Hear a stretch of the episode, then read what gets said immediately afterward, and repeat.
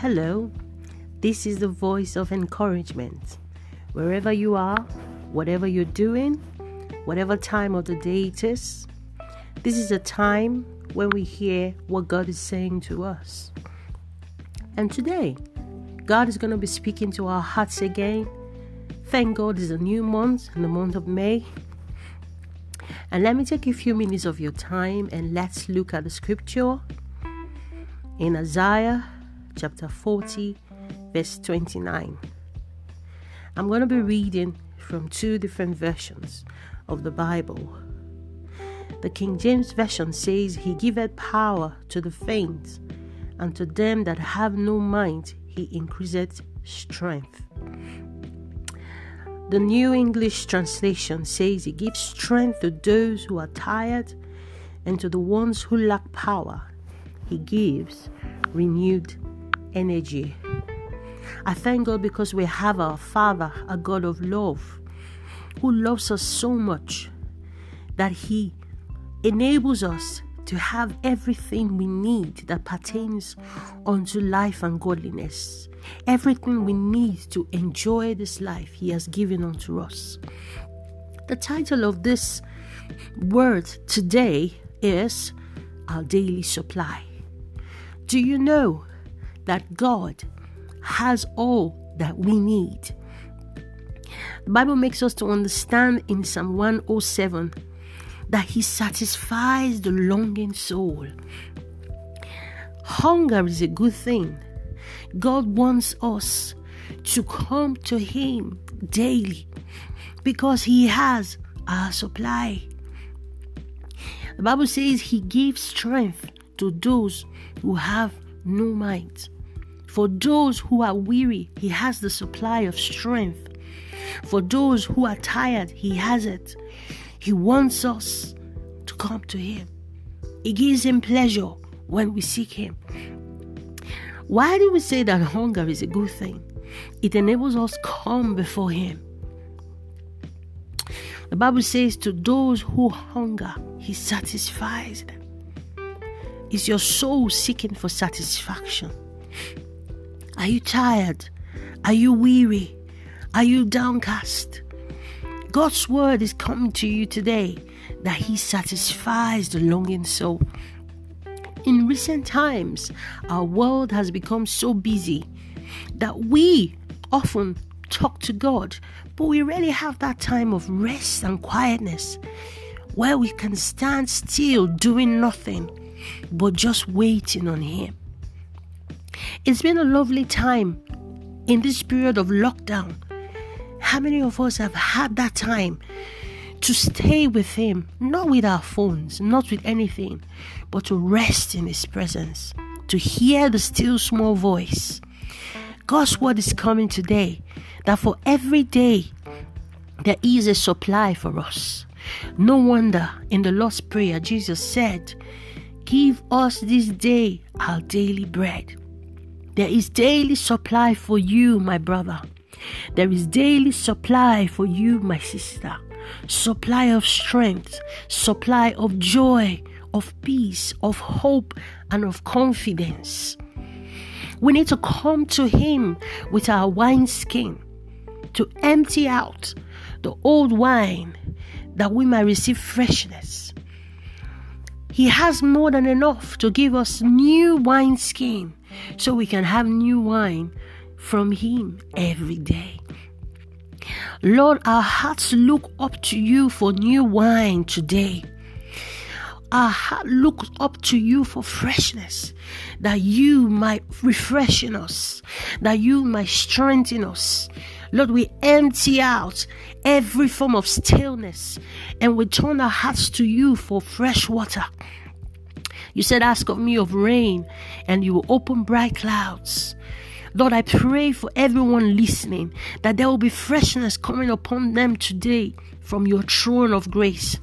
For you satisfy the longing soul, and to those who have no might, you increase strength. Let there be increased strength right now. I speak strength to you. We thank you for your daily supply. In Jesus' name, amen. Till the next time, this is the voice of encouragement. Stay strong and remain in Him. Amen.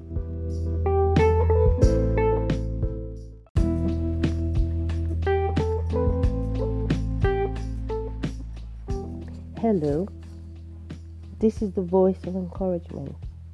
Wherever you are, whatever you're doing, whatever time of the day it is, this is a time when we hear what God is saying unto us. And thank God for this opportunity because God loves to speak to us. He loves to make us know more about His person so we can walk in the light of that countenance on a daily basis.